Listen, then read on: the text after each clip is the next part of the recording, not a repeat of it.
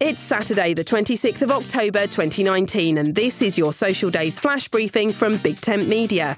On the social calendar today, it's Howl at the Moon Day, Make a Difference Day, Pumpkin Day, Hug a Sheep Day, Mincemeat Day, and Mule Day.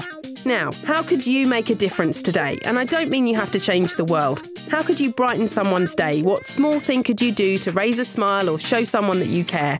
A note in their lunchbox, a cupcake in their desk, an invite to dinner.